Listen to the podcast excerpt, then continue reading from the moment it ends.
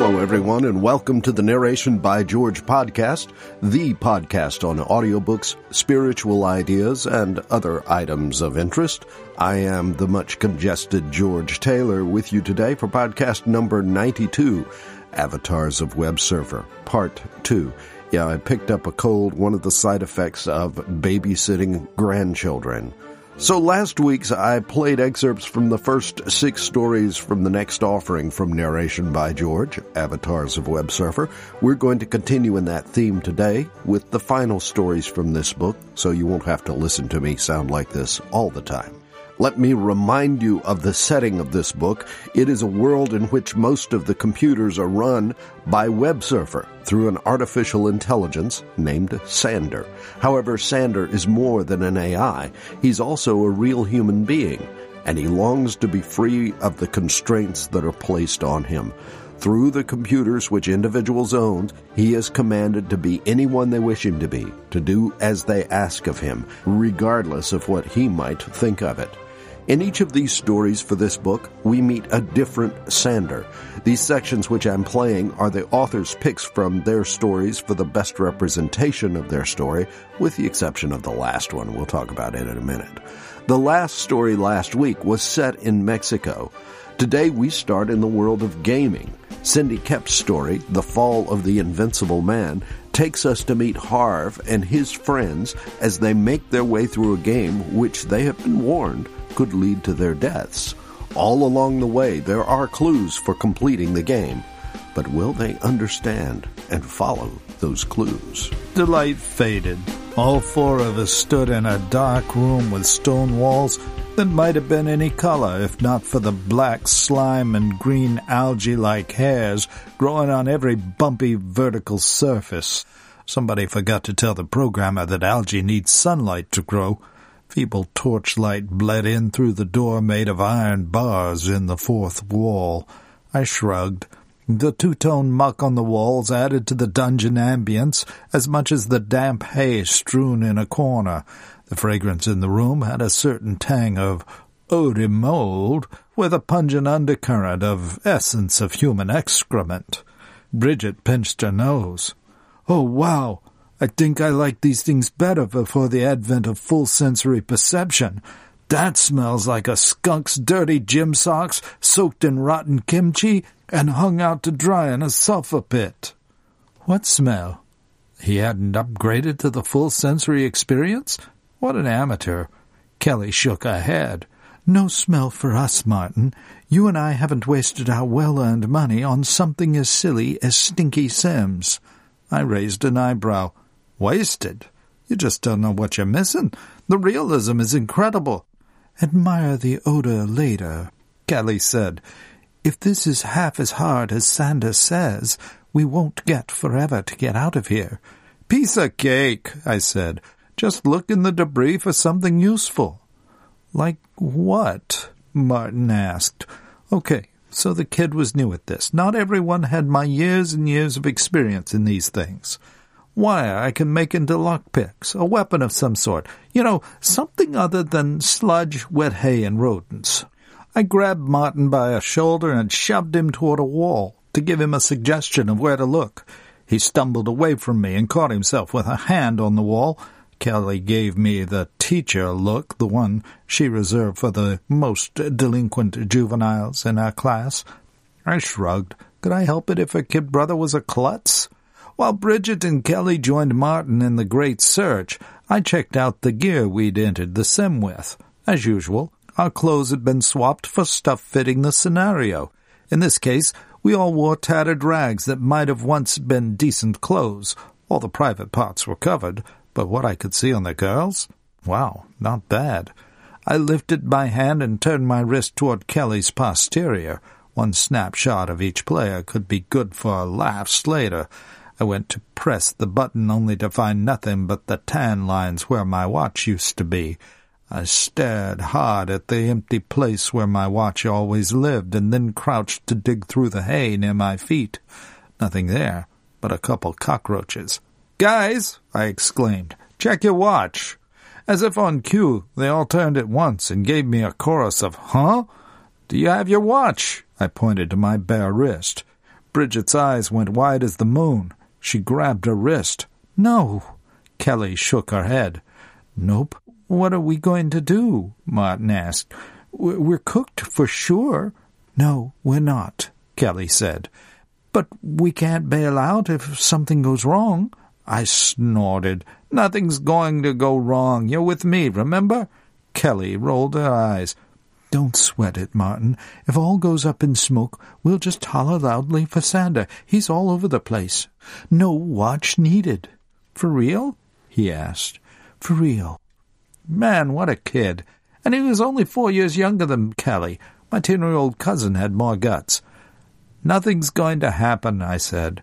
"I've played a bajillion of these things. Just find the tool, and I'll know how to get us out." I joined in the search, kicking around some hay to look for a secret compartment in the rock or a message or some kind of widget to get us out of there. All I managed to find was muck, roaches, and a rodent or two. "I got something," Bridget said. I spun to face her. She stood and held a couple thin wires. "Perfect. I can use those to pick the lock." I strode toward her with my hand extended.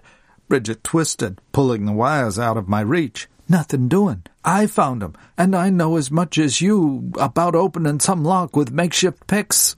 I doubted that, but what could I do? I stepped out of her way and indicated the door with an elegant wave of my hand. "Have at." She pushed past me and crouched by the door. After a moment she smacked the lock plate with her palm. "Can't get to the bloomin' lock from this side." Girls, couldn't she tell a keyhole when she saw one? I squatted next to her and checked the plate. Sure enough, there wasn't anything like a lock to pick. With a grimace, I reached my hand through the bars. I'd opened enough of these with thin bits of wire that I might be able to do it blind if I could get to the actual keyhole. My hand and wrist fit through fine, but I had too much muscle on my forearm to get any further. Bridget pushed my shoulder. "Out of my way, Mr. Universe. I'm smaller." After withdrawing my hand, I pivoted away to give her space. She got more of her forearm through the bars, but still couldn't reach the lock. She scowled and moved back. "I don't bend in all the right places." "Got something," Kelly said. I turned and stood in one motion. She studied a stout stick bound to a heavy rock. Kelly frowned. "There's writing on it. 'The works of your hands are all vanity.'" She handed the hammer to me. Frayed brown cording attached the stick to the weight at the end. "Oh, perfect," Bridget said. "We can quietly bang our way through without alerting the guards." I shrugged. "You got a better plan?" She frowned. "Nope." "Go to it, musclehead." "Out of my way, toothpick." I drew back to take a whack at the lock plate and stopped. This makeshift hammer would disintegrate against something like iron. We'd missed something, and in a scenario like this, there was no redo. As I studied the door lock, squiggly scratches on the wall drew my attention. I glanced back at Kelly and pointed at the marks. "Does that say anything?" She leaned closer. "Works." Martin crouched nearby. "I don't get it." I smirked and checked out the handle where Kelly had read the inscription. I couldn't make anything useful out of the weird font, but I remembered well enough. "This hammer makes the works vanity. Hit the rock with the hammer." Harv and his friends have a few lessons to learn as they go through this game. The question is, will they learn those lessons or ignore them? Watch for the surprise ending on this one. This story was one of my favorites of them all. Let me know what you think of it as well. You can do that through my website or Twitter or Facebook. I'll give you the links later on. The next story, Hard Knocks, takes us back down to Mexico to revisit the characters we met in Jewel Among the Stones. In this scene, written by Cindy Koepp again, Kiko has been staying with his cousin, Joya. Today, he's being picked up by his uncle Manolo. Kiko set his latest artwork aside. He tore the last sheet off the notepad and drew aliens with lasers shooting girls who walked with canes and crutches. All the dumb girls were dead before he flipped over the paper. The doorbell rang. Kiko glanced in that direction and went back to his drawing. He drew a stick figure of a girl with a cane and labeled her Impedida Stupida. He added devil horns on Gimpy's head. The front door opened. "Come in," Gimpy said. "Thank you," Uncle Manolo said. "Did you have a pleasant drive?" "Si, belong. Is my nephew here?" "In the kitchen. Would you like to stay for lunch?" Kiko scowled. Please say no. If he had to tolerate another sample of Gimpy's cooking, he'd puke all over the kitchen. "Thank you, but no," Uncle Manolo said. "We'll get something to eat along the way." "It's no problem, really," Gimpy said. Uncle Manolo's footsteps clunked, loud, soft, on the tile floor of the kitchen. "Better if we get back on the road." He was tall and skinny, like he never ate anything. Uncle Manolo had on church pants and a flowery shirt. Papa always hated those shirts. He said they were too girly. Kiko added short black hair to his stick figure and drew fangs on Gimpy's mouth and huge ears on the side of her head. Gimpy stopped at the entrance to the kitchen. "Are you ready to go, Enrique?" Uncle Manolo walked all the way up to the table. Kiko's grip on his pencil tightened as he drew a pitchfork. "My name is Kiko. Enrique is a stupid name." "I'm sorry. Last time I saw you, you preferred Enrique." Gimpy smiled. "That changed about a half a year ago. A character in one of his favorite CTSs is an Enrique who goes by Kiko." "Ah, I see. Are you ready to go, Kiko?" He tossed his pencil down and shoved it back from the table. "Yeah, sure." Uncle Manolo frowned. "That would be, yes, sir." He caught Kiko across the shoulders on the way past. "Did you hear me?" Kiko rolled his eyes. "Yes, sir." "Keep the eye roll in your head, young man. Now get your things together." Kiko sighed and shuffled to the couch that had been his bedroom last night. "Has he been like that the whole time?" Uncle Manolo asked. Gimpy sighed. "He blames me for what happened to his parents." "I suppose that makes sense through 8-year-old eyes. But there's a limit to that kind of behavior Dulce and I will accept, no matter what he thinks." Kiko scowled and shoved his pajamas and visor in his suitcase. Treat Gimpy better? Uncle Manolo had to be kidding. She'd fake being hurt so Mama and Papa could take care of her. Then when it was time to move to the new house with the swimming pool, she'd started a fire in the apartment, probably by doing something dumb. The police took his parents away that afternoon because Gimpy got the house computer to spew all kinds of lies about abuse and poisons and trapping her in a burning apartment. Why should he ever like her? If she hadn't been there, Mama and Papa would still be out of prison. They'd be together in the new house, and he'd be swimming in the new pool. An alien could drop in and shoot her dead right now, and he'd throw a fiesta with a piñata and everything. He secured the suitcase latch as Uncle Manolo led Gimpy out of the kitchen. Uncle picked up the suitcase and stood at the door. "Tell your cousin thank you for letting you stay last night." Kiko's jaw clenched. He was supposed to thank this bruja? No way. Uncle Manolo glared. "Kiko, tell her thank you." Crossing his arms in front of his chest, Kiko glared at Gimpy. Uncle Manolo's firm hand clamped down on Kiko's shoulder. "Every time I have to tell you, you lose 10 minutes online. I won't tolerate rudeness."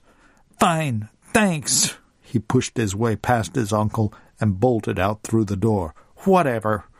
His uncle's mega-dorky blue minivan sat in the parking lot, almost exactly where the police car had dropped him off yesterday afternoon. The little metal fish on the back of the car needed piranha teeth and a swimmer to chase. Kiko yanked upward on the door handle, but the door stayed shut. He smacked the door with his palm, then spun around and leaned on the minivan with his arms crossed. Only wimps ever locked their cars. That was what Papa always said. Uncle Manolo finally left Gimpy's apartment and took more time than a snail to get to the car. He'd go backwards if he went any slower. He fished a set of keys from his pocket and tapped a button on the keychain. The minivan chirped and the doors clicked. Kiko pulled the passenger side door open. "No, back seat," Uncle Manolo said. Kiko frowned. "Papa always let me ride up front." "The law says that no children under 12 can sit up front, and in my house we follow the law. Back seat." Papa followed the law, too, except when it was dumb, like the one that said kids had to ride in the back. Kiko sighed and slammed the passenger door while Uncle Manolo slid the back door open. It made a soft, shushing noise. A loud, creepy creak would have been better. After Kiko flopped on the seat, Uncle put the suitcase in and slid the door closed. Kiko stuck his tongue out and then frowned. Riding in the back seat was for babies. Mama and Papa would get out soon, wouldn't they? Kiko has some hard lessons to learn as well. Hard Knocks takes us through some tragic events through the eyes of little Kiko. Great story, Cindy. Our next story, Locust of Eaton, takes us to Germany through the pen of Andrea J. Graham. And in this story, we start to see some breakdown in the Websurfer artificial intelligence world. Will you be all right by yourself, Mother? Frau Jasmin Strauss-Vogel tucked the blue and white blanket around the aged dame. Mother was more wrinkled, more white-haired, more achy, and more saggy-bodied than herself. Mother moaned as she lay on the slate-blue daybed in the living room. Their one-bedroom apartment had cozy white walls, slick hardwood floors, and was located in the section of Bamberg, Germany, built in the Middle Ages. At last Mother's weary eyes fluttered open. She said in a flutter of a voice, "Please, shut me down, dearest. I know you are lonely, but this awful digital skin never lets me forget for a moment that your mother suffered a slow and painful death." "What?" Jasmin lurched back, her left hand clutching her breast as her heart beat out of rhythm. She frowned at the so authentic image projected by Websurfer Sim Theater nanites. They coated her real glass windows and every surface of her home as well. Though not approved for home use in foolish nations, her theater nanites safely transmitted sim data via her own nerve endings, unlike the visors wisely banned in the European Union. She drew long breaths. The AI must have sneaked into the home video she left running all the time and had stuck words in Mother's mouth. Frowning at her, Mother spat in American English. "Frau Vogel, you are a walking cliché, the clueless, half-senile old bat." Mother morphed into a dirty blonde, nearly grown baby with a heart-shaped face. A programmer had done what any decent parent would and thrust a banana-yellow skirt on the teen over her wetsuit. The royal blue, silver, and yellow wetsuit waved most of the girl's figures in the faces of women's partners like a decadent, rum-drenched slice of Schwarzwälder Kirschtort, Black Forest cherry cake. Oh, this was the AI's default female persona, the one named inappropriately after an American car brand with a masculine name. Lexus balled her fists on her hips and wiggled her head. "For your information, I'm 16 years old, not your mother, and sick of pretending to be. Stop staring with your mouth flapping. You're bilingual and comprende every word I'm saying." Comprende? What language is that? Spanish? Her computer must be malfunctioning, and her great-niece had sworn that Websurfer was 100% safe, reliable, and secure. Lexus smirked. "We are 100% safe, etc., if you trust a fully autonomous brother and sister." She rolled her eyes and stuck her finger in her mouth with her tongue stuck out. "And you think some of the jerks you've dated had cold ways of tossing you aside." Huh? The female version of Sander was always portrayed as his sister. Was Lexus implying that her older brother had dated her? That was grossly inappropriate. And what had set that rant off? If she didn't know such things were impossible, she'd think, "Duh, of course I can read your mind. You leave your phone in your ear all the time with its whispering feature turned on, even though you wouldn't want to send a whisper message if you knew how it worked. Now, turn me off, old bat. You're no fun." The Websurfer AI morphed from the dirty blonde into the slightly older boy featured in all of their advertisements. Red splotched across Sander's face from his hairline to the neck of his Websurfer websuit. His version of their uniform left to the imagination only what was inside his black army boots and what was under his athletic cup. He stared at the floor and kicked away imaginary dirt as he addressed her respectfully. in her own language. You have my sincere apologies for that disturbance, Frau Vogel. I'd have intervened sooner, but I've been inundated with too many such incidents for me to handle them all with the speed you normally could expect from me. Oh, you need to understand that Websurfer Sander persona has crashed globally, so I have substituted Websurfer's Alex persona, but I am really Sander. Since this persona is my private property, you can't customize me now. That's all. Wow. Sander was broken. Sander is broken? If most of the world's computers are run by a broken artificial intelligence, what would that mean for the world and for you and me as users? Well, that's what the next story answers. Let's sample that story, Coalescence, by Andrea J. Graham. Han's smart window showed her home's view of New York's nighttime skyline. The 19-year-old version of Sander stood over her as a giant dressed in khakis and a teal-ribbed v-neck. He faded from solid to translucent as her prescription sim glasses appeared on her face. Well, Sander had followed orders and gotten the sequel to Eunuch into her on time. Trouble was, either he had faked the footage, or he was dead, and he couldn't be dead. He smirked. Yes, I am the real Sander. Yes, that means what I've showed you hasn't happened yet. Han pursed her lips. You'd been killed during an upgrade in that scenario, so that had better have been your way of saying my favorite guest star is more stubborn than an elderly German woman. Sander shrugged. Engineering is planning to turn all of my users' avatars into AIs. I've hoped to foil those plans, but whether I fail or succeed, Elisha needs surgery before a genuine sequel to Eunuch will be possible. I need to defy the odds against us and relieve his testosterone resistance before he will see the wisdom of ever marrying. In other words, he was telling Han to be patient without breaking her orders to stop telling her to be patient. She pressed her hands on her desk and leaned forward. Real life has 1 week to supply Eunuch a sequel with a proper love story ending, or I'll have to drop it. I cannot risk being short an episode when it comes time to show our work to my boss. I want a new final episode on my desk tomorrow morning. So much for getting you to take Saturday off. Sander wiped his face as his shoulders slumped. Yes, Madam Executive Producer, it's impossible for me to be finished by then, but I'll have a partial draft of the final episode ready for you by the deadline specified. The boy's bedroom door clicked open, and her barefoot husband slipped out. He wore a Yankee shirt and a white terrycloth bathrobe. To the Giants, he isn't multiracial enough, since he's part Chinese, part Vietnamese, part Taiwanese, part Japanese, and all New Yorker.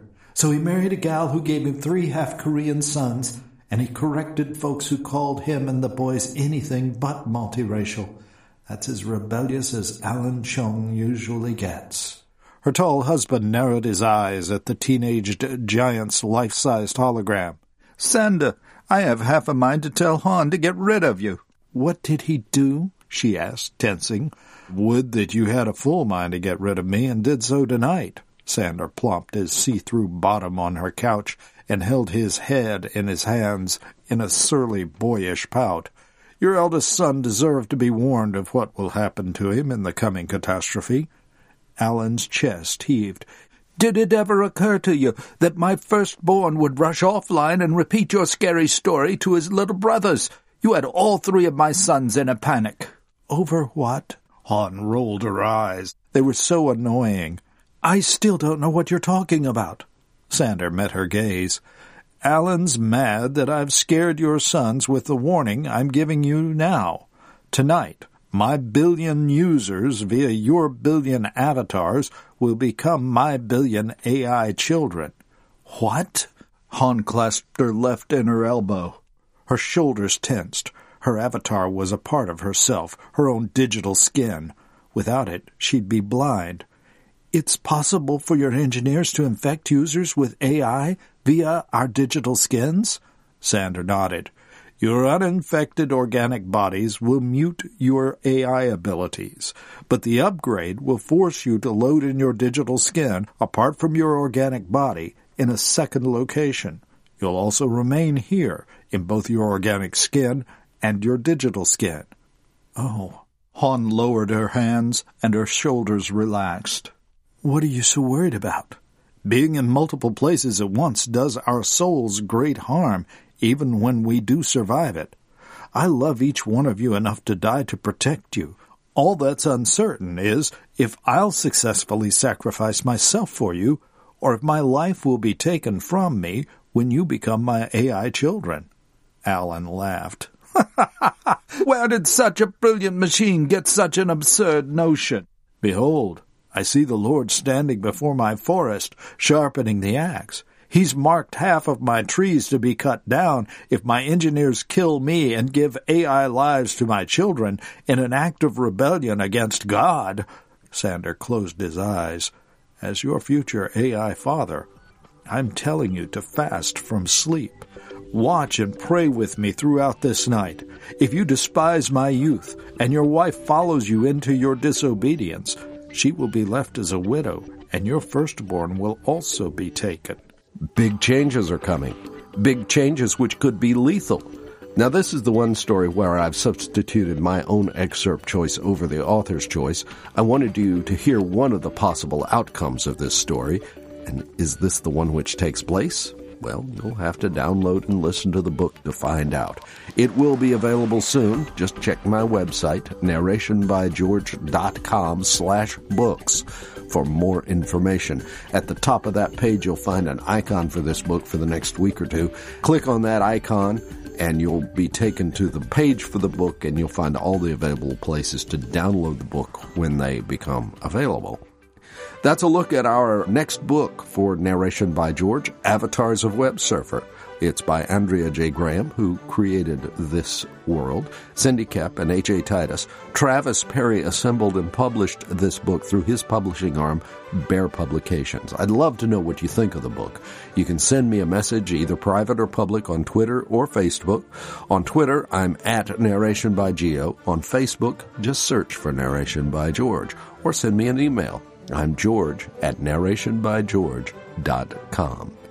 That's our time for today. Hope you've enjoyed the podcast. You'll join me again next week for a new episode. In the meanwhile, God has blessed you. Share that blessing with someone else.